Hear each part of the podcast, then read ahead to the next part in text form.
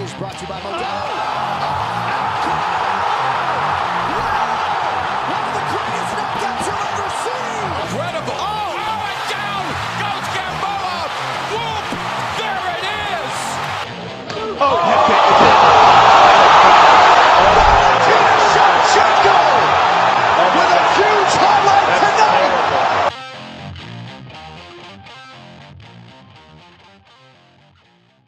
What up, brothers? Welcome back to Thrown Hands. Uh, we are, this is one day late, but we are reviewing Fight Night, Munhoz versus Edgar. Daniel, how you doing? I'm doing great, man. Ready to get down to it. All right, let's do it. Uh, this catch rate belt, first one of the night. I think this was the, the biggest odds differential on the whole card. Uh, Trevin Jones, man, he really put on a performance. Did you see this fight, Daniel? I, I caught part of it uh, after the fact, actually, and uh, I was honestly impressed with it. Trevin Jones, like you said, a pretty wide spread on the uh, on the old uh, betting lines, but he's able to come out, get the win. Uh, really impressive in figuring the figuring his way out uh, to still looking really dominant in a fight that I don't think people expected him to win in any way. If you look at the look at the betting odds. Yeah, honestly, and if you if you watch the first uh, round, he was in trouble. He was backed up against the fence, and he got out of it and won in the second round. So. Big props to Trevin Jones. I wish he got a bonus. All right, to the main card. Um, Daniel Rodriguez, you know, he got that big dub against Dwight Grant. Uh, I was very impressed. What were your thoughts on this? Yeah, Rodriguez, uh, he did what he does. Uh, he went out, uh, threw strikes with power, actually got outstruck two to one by uh, by Dwight Grant, but all fifteen of his strikes were significant. He puts him out in the first round. It was Daniel Rodriguez doing Daniel Rodriguez things. Uh, three knockdowns in the first round. A really, really strong performance from an up-and-comer. Yeah, I really couldn't invest much from much more from him. And he, he in twenty twenty, he's on a three and oh tear, so he's one of three to do that, I believe, uh, with Yusuf Zalan, one other person that I cannot think of. All right, so onto this welterweight division. I think I think he's proven himself to get a ranked opponent here. I, I wouldn't be surprised if we see him go up against Showtime Pettis. What do you think? That would make a lot of sense. I think that would be a mix of styles that would work well. Uh, for, for Daniel Rodriguez to have an opportunity uh, to pick up a win there. Uh, but he's certainly in a position where he's he's earned a top fifteen guy. He's earned the opportunity to prove himself at welterweight. All right. So uh, Dwight Grant's still a very hopeful prospect. So this was surprising here. Maria Agapova versus Shanna Dobson. Uh, Maria Agapova had the second biggest odds spread of the night. And then Shanna Dobson just – she got that T K O with that ground and pound after she uh, gained top control. What were your thoughts on this? Uh, Shanna Dobson came into this, like you said, she was an eight to one underdog, and she comes in against Agapova, uh, who's a huge riser in this division, uh, and she just stopped her cold. Uh, Agapova obviously had her opportunities on the feet, even moving the fight to the ground. But once she lost top control, Shanna Dobson was just physically dominant. That's the thing that stood out to me. Physically, in terms of physique, in terms of strength, uh, Shanna Dobson dominated this fight once it went to the ground. Uh, once she was able to get on top of Agapova, uh, I mean, that ground and pound was vicious. I mean, we were we were watching this fight, and, and uh, honestly, I think she probably caught Agapova in the back of the head a couple times. Uh, you're gonna you're gonna have that happen just with the positioning they were in, but Dobson was able to correct that. She was able to land clean shots and not let Agapova sneak out the back door or anything. And that physical dominance is what stood out to me. Yeah, the physical dominance. She just seemed very, very strong in this fight. And she has a bright future. But we're going to talk about Agapova first. Um, she is still a very bright prospect. I I definitely believe that to be true. She's only twenty-two, twenty-three, I believe. And She, she's got it, I think. She just had a mess up here. So I think we could see her fight somebody the same rank around uh, Shanna Dobson. What are your thoughts? Yeah, I think Agapova probably doesn't get a top fifteen contender like we probably would have seen her do had she picked up a win over Shanna Dobson. But like you said, twenty-three years old. She trains with American Top Team. She's fighting with some of the best in the world. And she's still just twenty-three years old. She's in a position kind of similar – Uh, not the same kind of hype uh, just because of personality, I would say, to somebody like Sean O'Malley, uh, but sort of an up-and-comer that in the same way got stopped in a way that uh, probably they'll learn from a lot more than they're going to be damaged by the loss. I think Maria Agapova learns from this. I think she gets another unranked fighter in her next time out, and I think she makes a big jump moving forward. Yep, I have to agree with you there. And Shanna Dobson, I don't really know what's next for her. It, I think it's really up to what the U F C just wants to do with her. She might, I think she'll fight an unranked opponent next, but a nice up-and-coming prospect. What do you think?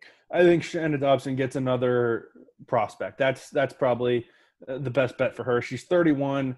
She's only fought professionally eight times. She was a huge underdog in this fight. So I would expect her to get another unranked prospect. She was coming off three straight losses. So maybe she's figured something out and she gets a win in her next fight, and all of a sudden she's in a position similar to what we saw with Jessica I, where she struggles early in her career and then turns into a legitimate contender. You never know. Uh, but as it stands right now, uh, Shanna Dobson, uh, despite knocking off Agapova here, hasn't proven a ton in the U F C. I would expect her uh, to look for another opportunity against an unranked opponent and prove that she's moved on from those three losses. For sure. All right, two uh, a very impressive submission from uh, Joe Selecki. Um, he caught that rear naked choke on Austin Hubbard when he took his back when they were standing up. And Joe Selecki mixed in some good ground and pound with trying to find the submission. He was very, very patient, which I liked a lot. What were your thoughts? Yeah, Selecki's patience was outstanding. I mean, he mounted Hubbard from a standing position up against the fence and, and was just able to stay there until Hubbard's guard got worn down. He was able to lock in the rear naked choke. Uh, this was a fight that uh, with with the way it was going, with how quickly Selecki took the back, you expected it to be over quickly, and it was still a first-round finish, but it took three minutes and fifty seconds. Uh, so Selecki, I was really impressed with how much time he took to set Hubbard up for that rear naked choke. He didn't panic when he didn't lock it in right away once he took the back. It was it was a really strong performance. I was really impressed with just how technical he was in setting up that finish. Yeah, definitely. So for Austin Hubbard, it's kind of hard to tell what's up for him. I think he'll fight someone along the ranks of Joe Selecki again, but he has he has lost his last two bouts. Um, he could get cut, but he is still pretty young. Um, what do you think? Uh, Hubbard is a, a guy that has potential at twenty-eight years old. He's five foot ten, fighting in, le- in light heavyweight, so he's got some length to him. Uh, he's obviously uh, he he loses here to Joe Selecki. He got that win against Max Roshkoff, which obviously, oh, uh, yeah. whatever you want to say about that fight, it was still a win.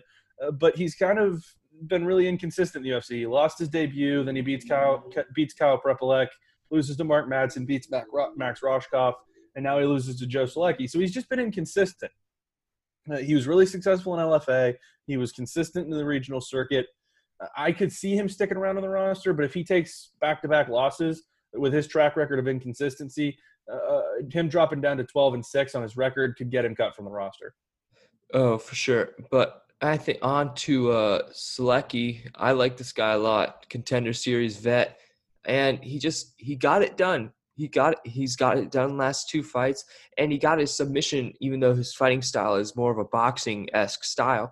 So he showed his diversity here, and I think we can see him make a little a little jump here in competition. What do you think?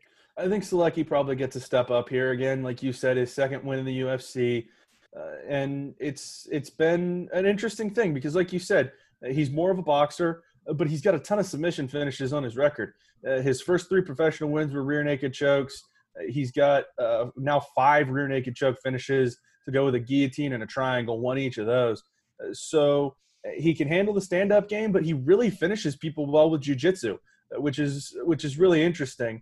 Uh, so if he can go on the feet and he has that ability, uh, particularly uh, to, to find a way to take the back or even with that guillotine to finish people off his back, he could be a really dangerous fighter with the power he's got in his hands and some technical boxing combined with that ability, that that knack to finish people with chokes.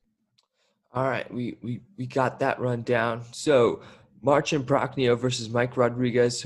Woo! I mean, Prachnio got into the pocket early, but Mike Rodriguez, when they got in that clinch, nice overhand right elbow to the chin, then just knocked him out on the canvas.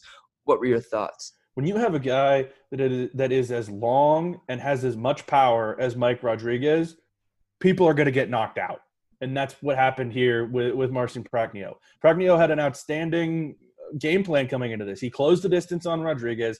He got in tight, uh, but he, he got stuck with that elbow Rodriguez was able to get back out to distance and just throw haymakers, and it put him down. Uh, there's there's honestly no shame in losing the, the way that Marcin Prachnio did. But Mike Rodriguez is just such an impressive athlete with with his length, both both arm and leg reach, the power he's got in his hands. Uh, he's a guy that that has a lot of potential moving forward. He was really impressive here to me. Uh, he wasn't very efficient with his striking, uh, but when he landed, he landed and it did a ton of damage.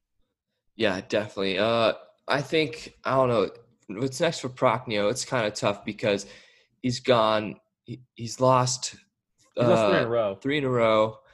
Uh, he's thirty-two, so he's not young. I mean, I wouldn't be surprised if we see him get the boot. What do I you think? I think he gets cut because he's lost every fight he's had in the U F C. He's zero and three in the U F C. Yeah, I th- it's, it's he, he had a ton of success. He had a ton of success in one championship, uh, but the U F C is a completely different animal, and he's I, lost every fight. Yeah, and I think uh, Prachnio shows that, hey, this dude is – This this place is built different in the U F C. Yeah. So, uh, and for Rodriguez, I think we see him get a ranked contender, to be honest. I mean, I don't know. Paul Craig, maybe? I know he wants to fight Hua next, but I don't know. What are your thoughts? It's interesting because a, a guy like Mike Rodriguez, he's been around for three years. He fought in the Contender Series three years ago, I should say. Made his U F C debut in twenty eighteen with a loss. Uh, he's not the, a guy that is a streaking prospect where he's won two or three fights in a row. Uh, but he was so impressive against Prachnio that, honestly, I could see him getting a top fifteen guy. I think the U F C may throw one more test at him to get a little bit more momentum before they give him a contender. But I could easily see them matching him up with a top fifteen guy to really test his mettle, especially since he's already thirty-one. Oh, for sure, for sure. All right, but before we go to the main event, I want to talk about this guy a little bit. Uh, the Beverly Hills Ninja, Jordan Wright, very impressive performance. He's usually a middleweight. Uh, he weighed in at two, 200 pounds at the two oh five division, and he knocked Isaac Villanueva out. Um, he was going to be on the Contender Series in a couple weeks, but, hey, he proved he can do stuff right now. I don't know if you saw this fight, but what what are your thoughts? Yeah, Jordan Wright did it. I mean, he, he came in, like you said, was expected to be a Contender Series guy, uh, is typically fighting at a lower weight class, comes in against Villanueva, who's a big dude. If you've seen, if you saw this fight or you've seen pictures of Isaac Villanueva, he's a big man. And, and Jordan Wright came in, put the dude down for the count, eight, uh, fifteen significant strikes to seven. Uh, Jordan Wright on the scorecards and just in terms of impression looked awesome in this fight. Yep. I mean, we'll see him get another prospect probably down yeah. at one eighty-five, but hey, props to Jordan Wright. All right, to the main event of the evening, Pedro Munhoz versus Frankie Edgar. You and I have no idea how Frankie Edgar won on the scorecards. Pedro uh, Munhoz won this fight. I Yes, he won this fight. And if you look here, if you're watching on YouTube, all but four people, uh, like media members, scored it for Frankie Edgar. And include our, our friend uh, Phil Murphy scored it for Pedro Munhoz too. So shout out to Phil Murphy. Um, yeah, it was a really interesting fight. Pedro Munhoz landed more significant strikes. He had more octagon control. He controlled the octagon for ninety-five percent of the fight. And I think I think Edgar probably won the second round. And I think that was it in my book. What were your thoughts? I I really don't understand this decision. I, I really don't because Pedro Munhoz, like you said, octagon control is one of the last things you look at, but he dominated octagon control. Uh, he landed more strikes, one sixty-six to one thirty-five. These were two guys that were throwing a lot of shots. Did Frankie Edgar, Edgar maybe land some bigger shots than Pedro Munhoz? It's entirely possible, but Munhoz was giving it right back to him. Uh, Edgar had two takedowns, but in a five-round main event, it's it's not going to have that much of an impact if you land two takedowns to, to Munhoz with zero. I just don't understand the decision. I get that Frankie Edgar's a legend. I get that judges are supposed to be impartial, and I don't want to question question uh, what, what they bring to the table. Uh, but you got to wonder if that kind of snuck in the back of their minds. Frankie Edgar, obviously, if if you've been watching him for a long time, he's been so impressive. I don't know if that's something that, that sneaks around in the back of your head and you think that you're – I just don't understand it. I, I don't understand the decision. Pedro Munhoz, by literally every metric, won this fight. I, I don't, I don't get how you give Frankie Edgar a split decision here. And I don't understand how somebody scored at forty-nine forty-six. Who gave Frankie Edgar four rounds in that fight? Yeah, I don't I don't know either. It it's a conundrum, but we'll deal with it. Yeah, the, someone well, from no, M M A actually, Mania. Actually, it wasn't forty-nine forty-six. Somebody gave – Sal D'Amato is the only sane person because he gave it – was forty-nine forty-six in favor of Munhoz. I, I misspoke there. Yeah. Uh, but forty-nine forty-six in favor of Munhoz is what I would have scored it.